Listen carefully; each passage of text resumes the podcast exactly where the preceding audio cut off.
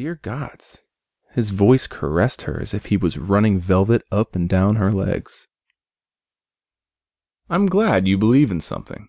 He nodded towards her necklace. Do you practice? I dabble at best.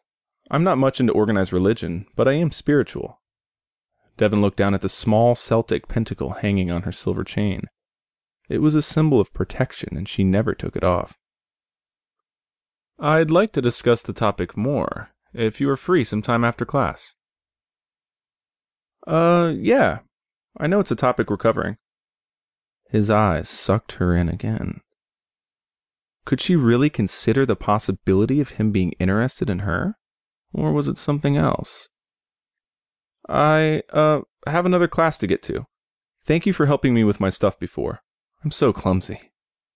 She rushed up the stairs, knowing her next class started soon.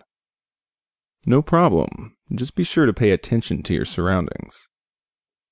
Okay, I will. Devon hurried up to the hallway. Her phone chirped to indicate five minutes until her next class, but at least the class was nearby. She made it there in record time, but could not focus. The thought of spending time alone with Professor Matthews gave her goosebumps. Why did he talk to me? Devon sat quietly at dinner and didn't engage in conversation until she felt someone give her arm a hard poke. What? You have been as quiet as a freaking mouse all night. What's going on with you? Barbie, an underclassman, poked her again.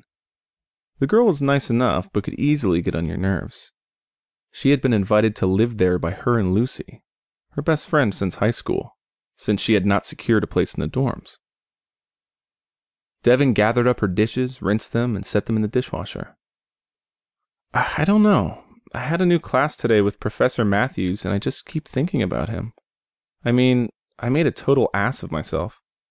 I was looking at the big screen in his classroom, so I dropped all my shit, and then I almost fell.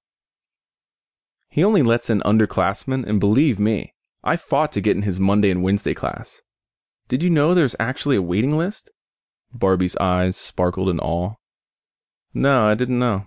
I had free time and I got in. Devon closed the dishwasher and turned back around. Did you notice anything different about him? I just noticed how attractive he is. Like full on schoolgirl fantasy attractive. Barbie giggled. Okay, too much information. Devon groaned.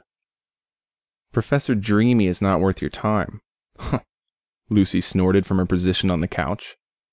The room had an open layout and she could easily hear their conversation. Maybe he isn't worth your time.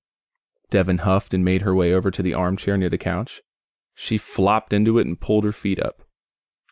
I've got to read the last three chapters of this book before class starts, so my butt is going upstairs. Barbie stated and walked towards the spiral staircase. It led up to the second floor, where there were three bedrooms and two bathrooms. The house, though small, met their needs well. Okay, see you. Devon gave a wave. Night. Lucy also waved at the younger girl, then turned toward the armchair. I don't like your choice in eye candy. What are you talking about? Josh refused to take any classes in the same building as him. So your boyfriend doesn't like him. So what? Josh is my mate and he's very observant of how people are. If he avoids him, there must be a reason. Maybe he stepped on his tail. It was a low blow, even though she didn't like the jock. Josh was third in command, whatever that meant in the werewolf pack Lucy belonged to. The two had been mated for about a year, and though the wolf thing didn't matter, she felt uneasy around him. Why is she giving me such a hassle over him? You could try to get along with him. Lucy rose to her feet.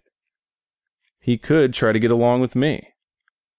A burst of orange flashed through Lucy's eyes. I'm sorry.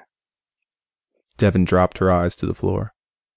Whenever her friend grew angry or irritated, her eyes turned amber. Josh never did anything to you. You met some stupid professor and now you're all gaga for him?